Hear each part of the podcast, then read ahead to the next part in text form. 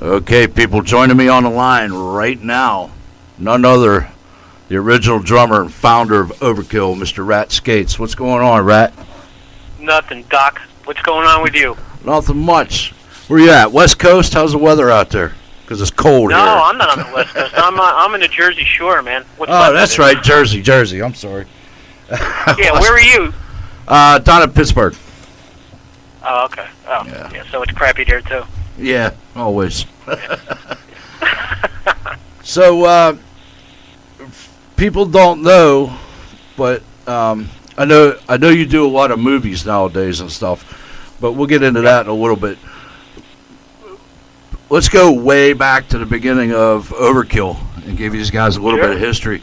I I have some questions for you. I know at uh, the age of 15 you were a semi-pro skateboarder. Yeah. Yeah. You still have yeah. And then uh, you started playing jazz drums. When did you start doing that? I mean, I, that whole thing started around the same time, and and uh, you know, jazz. That's like, you know, back then they couldn't find a teacher that would teach you what you wanted to know. Drum teachers taught you how to play drums.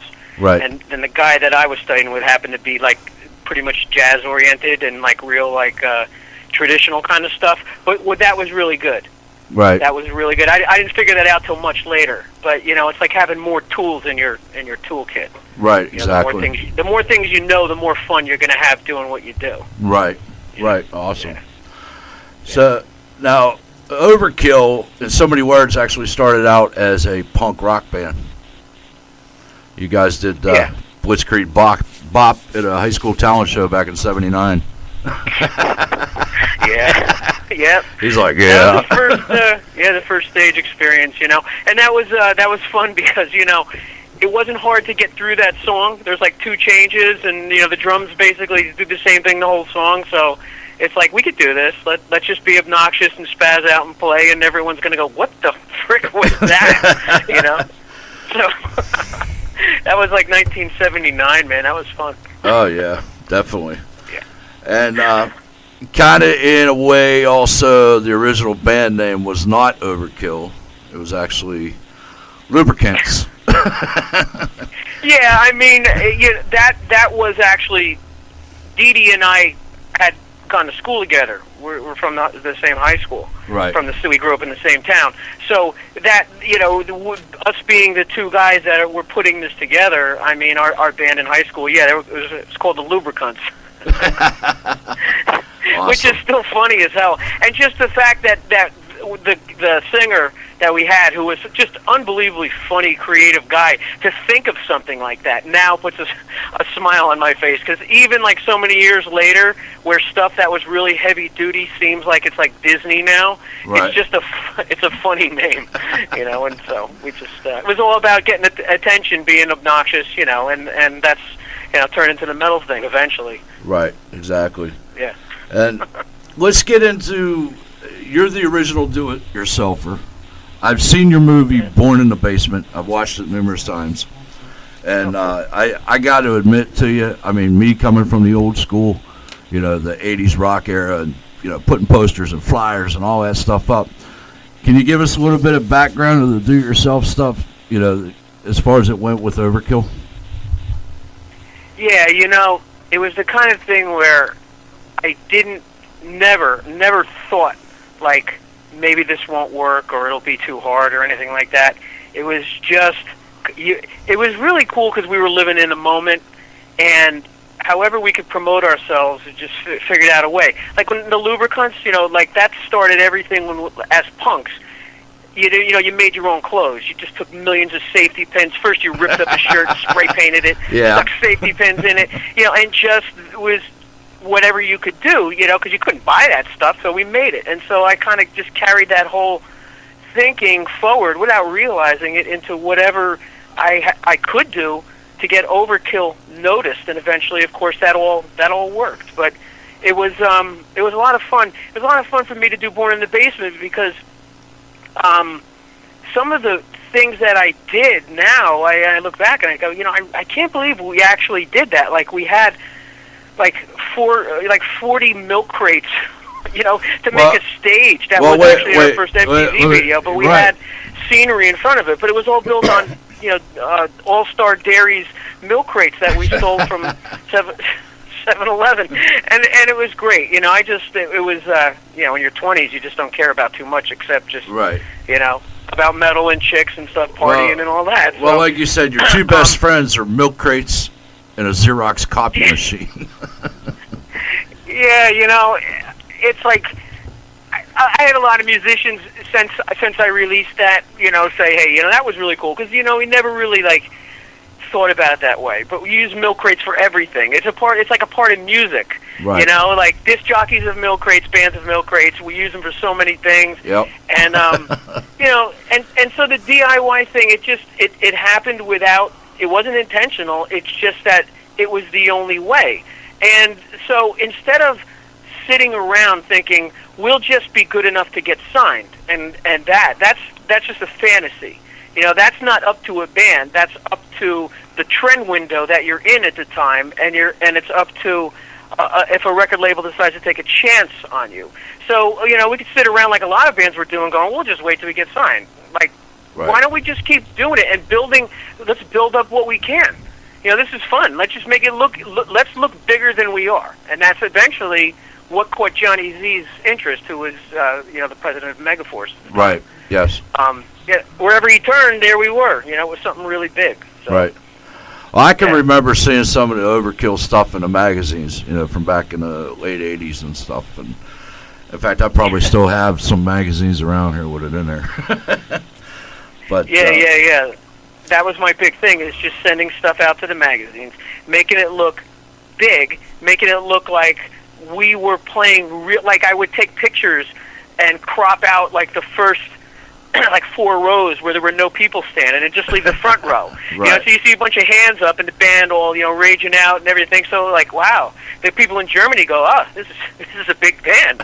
You know, and little Right. they know we're in a club. That's it. That's, you know, the Right. only 20 people in the club are like basically standing in the front.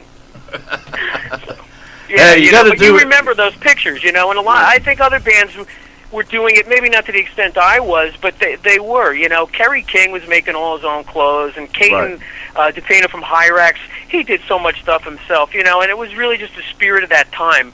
Um, that's what we did, man. Um, th- th- because thrash metal didn't have any blueprints or guidelines, you know, it hadn't Right. been developed yet. So Right. did whatever we could. Right. And, and a rubber stamp's your best friend too. Yeah. See, I want. You I paid no- attention to the yeah, I mean, movie. there were no no pr- no, uh, no inkjet printers, no CD burners, you know, none of Right. that stuff. So Right. an ink stamp and the logo, because that was really, and to this day, that logo really is a huge identification with Overkill. Is that Right. green logo, you know? Right. And and that was like, you know, when Kiss, you remember from back in the day, whenever you saw the word Kiss, you Oh, yeah. you you really saw their logo. You saw those two little swastika, or or you know. uh the S's, you know, the German Right. style S's. right. Yeah, and so they were building the brand, and that's what I said. Like, that's cool. Let's let's just do that. So that's what the rubber stamps were about. Okay. Uh, we got a couple questions for you from the chat room. Jersey Joe out there wants to know who were your influences. Um, I suppose you're talking about drumming influences. I Uh, would- yeah, I'd say drumming or you know band influences. A, a lot of influences, but I mean, Dee Dee and I, especially in Overkill, we we definitely you could hear it very much on Feel the Fire. We were really into Clive Burr and Steve Harris, what they're doing. You know that how tight they those two guys play together, and um, uh, Clive was you know a huge inspiration for me. I got a lot, a lot of inspiration. Um, favorite drummers. I mean, Simon Phillips, who played on, who isn't really even a metal drummer. You know, it's just Right.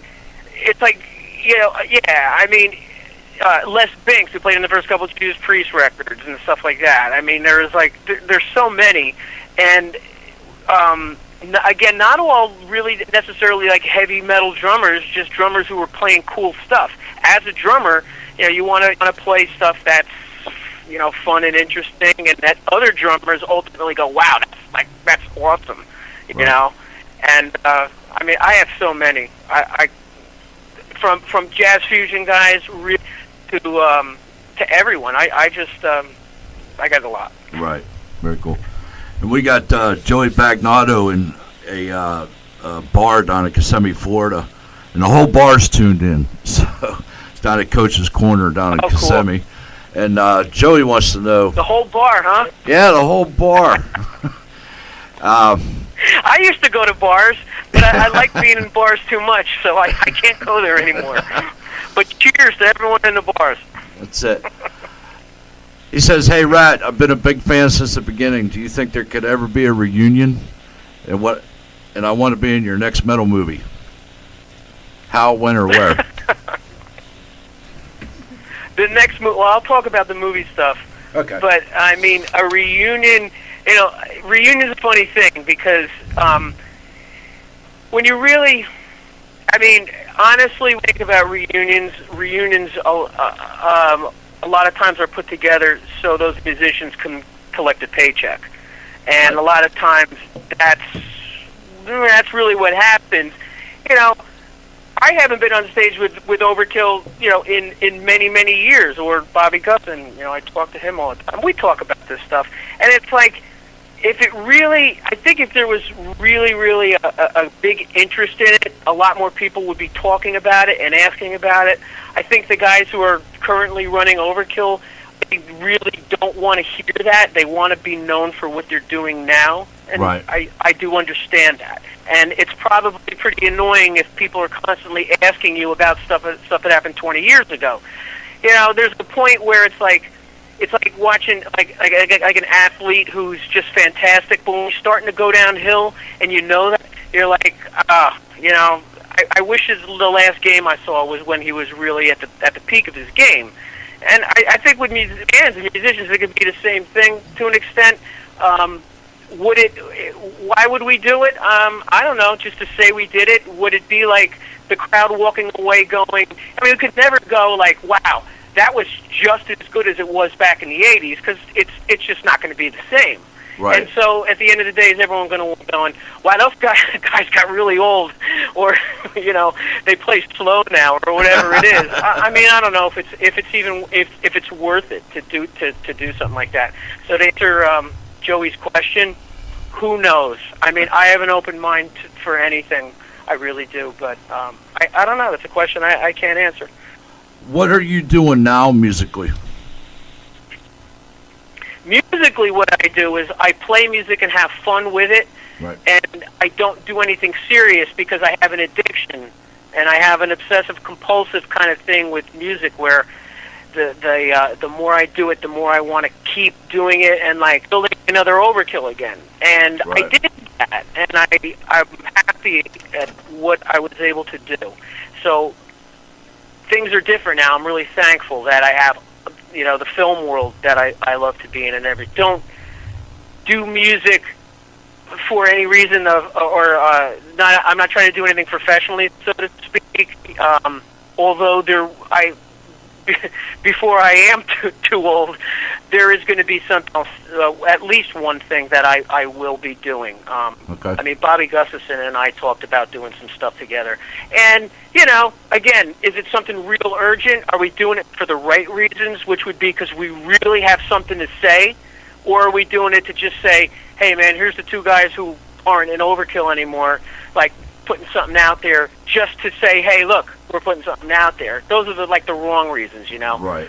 So musically, I play, I have fun. I don't just play drums; I play other things because it's fun. All music's fun, um, and I, I keep it uh, with the film stuff I'm doing. So you know, as long as I'm doing something creative, um, then I'm not suicidal. Uh, I got another question for you from the chat room, Rat. Uh, ben from a band called Yeah. Stolen Rain. He wants to know what music or bands are you listening to now, a day, nowadays? You know. That's that's an interesting question because um, I really I, I go I, I can't help it. I mean, when I put on something, it's it's old school stuff. Um, Right. I'm not really. Uh, I think there's some tremendous talent in metal bands out there now. I really do, but um, I don't hear the songwriting like uh, like what we were doing in the '80s. You know, Right. of course I'm biased because I'm part of that era and stuff. So I really I don't listen to uh, to too much new stuff. It's mainly uh, the old school stuff. You know? Right. Um, I think I think person. I mean, personally, this is just my opinion that some of the legacy bands, meaning you know Anthrax, Slayer, you know Megadeth, Right. Exodus, are put some good stuff, but not all of it. The end of the day, I think as long as they're happy, they're doing it for the right reasons. Then God bless. I think that that's awesome. You know, you're supposed to play music because you want to, not because you have to, or because you're scared to do something else. Right. Uh, let's uh, let's talk about uh, your movies. I mean, Born in the Basement. I love it. I think every metal band or every metalhead out there should watch Born in the Basement. I know I agree with you. I mean, I know nowadays, you know, with technology the way it is and Photoshop and all that stuff, but to get down and dirty and see, you know, how it was really done, and I don't really want to say back in the day because I do help promote shows here in Pittsburgh, and I'm out putting flyers out, I'm out handing them out, you know, and but Born in the Basement is a must see for any metalhead or metal band out there. I'll let you take it from there. Well, I, well, I appreciate you saying that. Um, my intention of doing that was very much not for anything except to, to really just truthfully say this is like how I was thinking, this was the environment, and this is what happened, and this is how I did it. Whether or not anyone says that was really, like, you know, pushing it or that wasn't whatever. I, I I don't really you know I don't care about that. I I just wanted to tell a story. I know there's other musicians, especially from my circle, that would say that's it. That is what we did. Right. That is what needs to be told because again, like I was saying earlier, we didn't have any blueprints. We didn't have industry behind us yet. And when we did get the industry behind us, all the bands they messed things up for us. You know, they really did. And not to get into the whole thing about royalties and all that stuff, but really, if you notice, as a perfect example, all all the the, the major thrash bands, every like their first three records, at least three, sounded all very different from each other. And besides, everyone really kind of like you know, follow, like being on Metallica's leash, which really that you know that's that's how it kind of was but the engineers weren't used to stuff like that. They didn't know how to record it. wasn't really known how to record to produce because it was so just over the top. So Right. it's like, where, you know, what, what do we do with this? So, um, you know, it was it was an interesting time. I mean, and then you know, by the end of the '80s, you know, a lot of stuff had obviously burned itself out because it too. Yeah, everyone was trying to do the same thing. You know, Right. everyone started to kind of look the same. Everyone started to kind of, you know. Yeah, but us the metalheads with the medio- me- yeah, mediocrity is what brings it all down. but us metalheads with the denim over the leather, man, we're still here. I know. You know, I'm going to always. That will never leave me. It's impossible. It's in Right. my DNA, and it's in yours too. You know, Right. and and everyone. Yeah, I mean, you know, you're going to die with this stuff in you. Um, I, I I'm not the kind of guy just because the way you know I, I chose to get out of it, and now I'm, happy. I'm very thankful I did it. I have it, I, uh, and everything, all the, the the wonderful times I had, people I met, that was all great. But I am also thankful I was able to move on to do some other things. It's like Right. everyone gets to write a book maybe one day when their careers are at an end, and like, well, what did you do? I did a lot of things. I'm still doing a lot. Right. So, um, and and I I will always do it with you know, with uh, you know, like you say, the denim and, and the leather kind of kind of thinking behind everything. Right. I got another question. I got another question for you from the uh, owner of Hard Rock Radio Live here. He says, "Where do you think the industry is headed for musicians in the future with selling music? We all know ripping off stuff. What's the new direction?" Yeah, well, that that's a that's a really good question. I think everyone's really trying to figure that one out. But of course, the industry has imploded, and all the musicians are very thankful of that. And all the, um, you know, that's a really instead of getting into a real kind of uh, thought about it. You know, the DIY thing is happening now because it has to. Right. You know, um, Right, right. It, it really does. It has to. But the thing is, here here's where there's a big, big question mark, and I don't think this could be answered very easily. Is that if if a lot of us agree, especially like whether you're from the old school or you're from the from now, whatever, if you're 20 years old or, or 50 years old, is that there was a different quality of music back then. You know, it's considered classic stuff. Now, why is that? It's not because talent has disappeared. I think it's because the thinking is different, and what's making the thinking different. I think that right now the young guys or the guys for the first time are distracted a lot. You know, like the whole thing I was doing, we didn't have like Facebook and stuff like that. Now, Right. is Facebook Facebook and all actual media shit? Is it good or bad?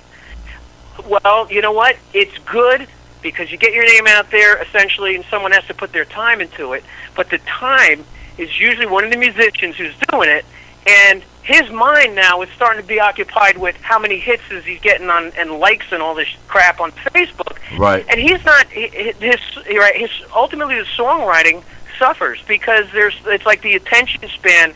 You know, people don't like kind of like spend enough time with a song. It's just kind of like you know what I'm saying. Get it done and quick, and it's too like consumable and and I don't know. It's uh so the direction. I'm sorry, I'm straying from your question here, but the direction is headed is I don't. I, I think it's going to kind of stay where it is for a while with bands, and of course, bands that have even management um, that aren't totally self-managed and stuff. If they do have quote unquote industry people behind them, they're they're telling the musicians to like, look, we're just going to play for ten bucks for exposure. Just give all the CDs away. Just do do this and just. And at the end of the day, it's like if you give stuff away, you're telling people that it has no value. Right. You know, you don't give valuable stuff away, right? And you give away free stuff that's junk or whatever, but you can't. So it's like I think there has to be a big, big turnaround in thinking of musicians. You know, got to say, wait a second, we're the guys making this stuff. We're the guys that need to be getting paid for it. So it's it's a different era. I mean, a lot of things are uh, you know are are still changing and kind of themselves out, but um, songwriting's got to come back, and that's going to all come back with you know being at at peace of mind to do that. Right. You know, so Um, uh, are you working on any new movies now? I mean, you have some stuff in the works, yeah, yeah, I do. Um, and your your a, uh, your movies aren't like go to the theater and watch movies. They're different. Unless you're working yeah, on. I mean, um, you know, that's just like if you think about it, independent music, it's like independent. film. Rat, you there?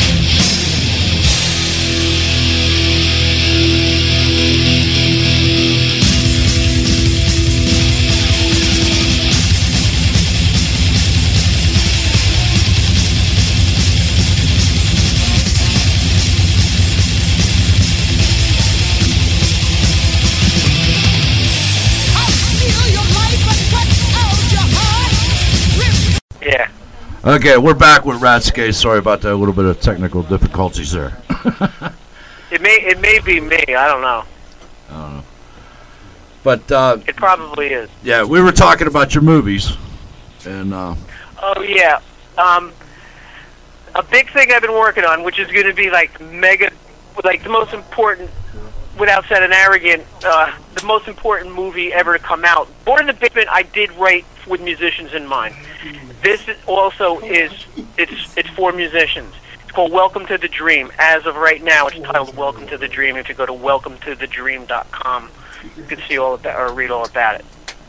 At this movie, very much, um, it was started out as a documentary, and it's turning into more of an actual movie with a big, big budget. Um, and essentially, what it is is it follows a musician. Um, it follows him from what he thinks the the world of rock and roll is about and what life is about to what it really is. And it's someone who is uh, has some some mental disabilities too, which Okay. which most artists do. Right. And that may sound like wow, how could you say that? But they really, really do. Most artists have either ADD or OCD or combinations or bipolar and stuff, and that's just kind of the the trade-off for this high level of creativity a lot of people have. And I'll tell you, man, look how many overdoses and Whitney Houston and Amy Winehouse Right. and things still are happening, right? And people think, well, why do they just party so much? These people can't cope with stuff. Right. All right, you know, I'm a recovering alcoholic, and I know that you know I'm powerless over that.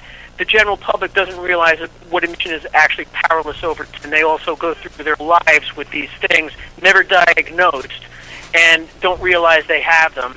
And their managers realize they have them, but they just like keep them with stuff to get them on stage and, and make the money, and, and that's the end of it. Right. So it really is going to yeah open a lot of eyes. It exposes um, the the business end of it, it uh, the mental part of it, everything, the camaraderie, the. Uh, um, but it's it's taken a while. You know, the economy's bad, and it's like I.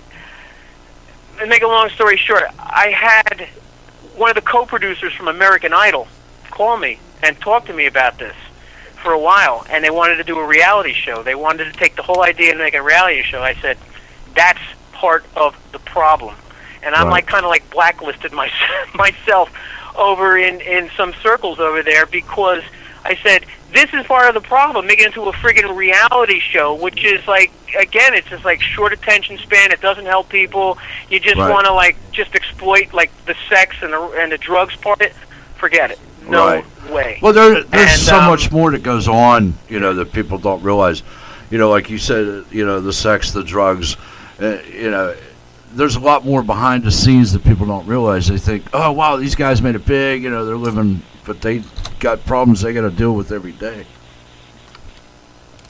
That's well, a simple conclusion, very very simple for most people would be like, if this life is so great, why are the artists suicidal? Why are they Right. why are they so heavily addicted? Like, you know, uh, if it's if it's this like, yeah, this fantastic like you know euphoric kind of life. No, it's not. Right. You know, but once you're in it, you're afraid. You're yeah, you know, you get into a place where you're afraid to leave it too, because it's a one in a million uh, opportunity that people they dream about it. Once you get there, is it what you thought? No, it's not what you thought. right. You know, and some people deal with it, and and some people, you know, they can't. Right. So, um, you know, I got I got out while I still could deal with it because it was my problem. I'm like, I, I can't do this. I can't Right. I can't live all of my life in a tour bus. I I can't Right. can't do it. All right, Rat. I'm not So, going to um, hold you up much longer, but okay. um, do you have websites and stuff you want to put out there people can check out? Yeah, ratskates.com. I have a lot of articles I wrote for musicians and links to everything going on. So that's rats, it's one word. And uh, welcome to the dream.com. You got to put a hyphen in between every word. Um, and uh, I'm I'm doing a book. I'm doing two books actually. Cool. One is on songwriting. I'm not going to get into it, but I'm I'm talking to some of the biggest songwriters like ever, like you know everyone from like the Eagles to Aerosmith on on uh, on songwriting, like we were talking about before. Like Yeah. what kind of frame of mind do you have to be in, right? How did you do this and everything?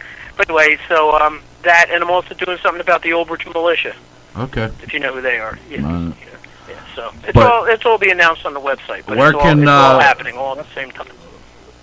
And people out there, I can't stress enough, especially up and coming bands, you got to see Born in the Basement. It just, it's, I, I love it, man. I've watched it like five times. and every time I, I pick something else up, you know, it's like, yeah, man, we used to do that, you know, putting flyers out. And I mean, I'm partial old school, you know. Yeah, But thank, thank you. I, I appreciate you watching it like that, and um, I'm glad you enjoyed it. Thank you. Okay, Rat, I'm not going to hold you up much longer. I greatly appreciate you coming on the show tonight and taking some time out to talk, you know, about the early overkill days. And I will keep in mind that milk crates and copy machines and a rubber stamper, band's best friend. I will never forget that. At least they were back then. I mean, um, but Right. I, I appreciate your time, um, Doc, for uh, for the interview and stuff. And thanks. Okay, no problem. Thank you, Rat. All right, man. Peace. Take care. Peace.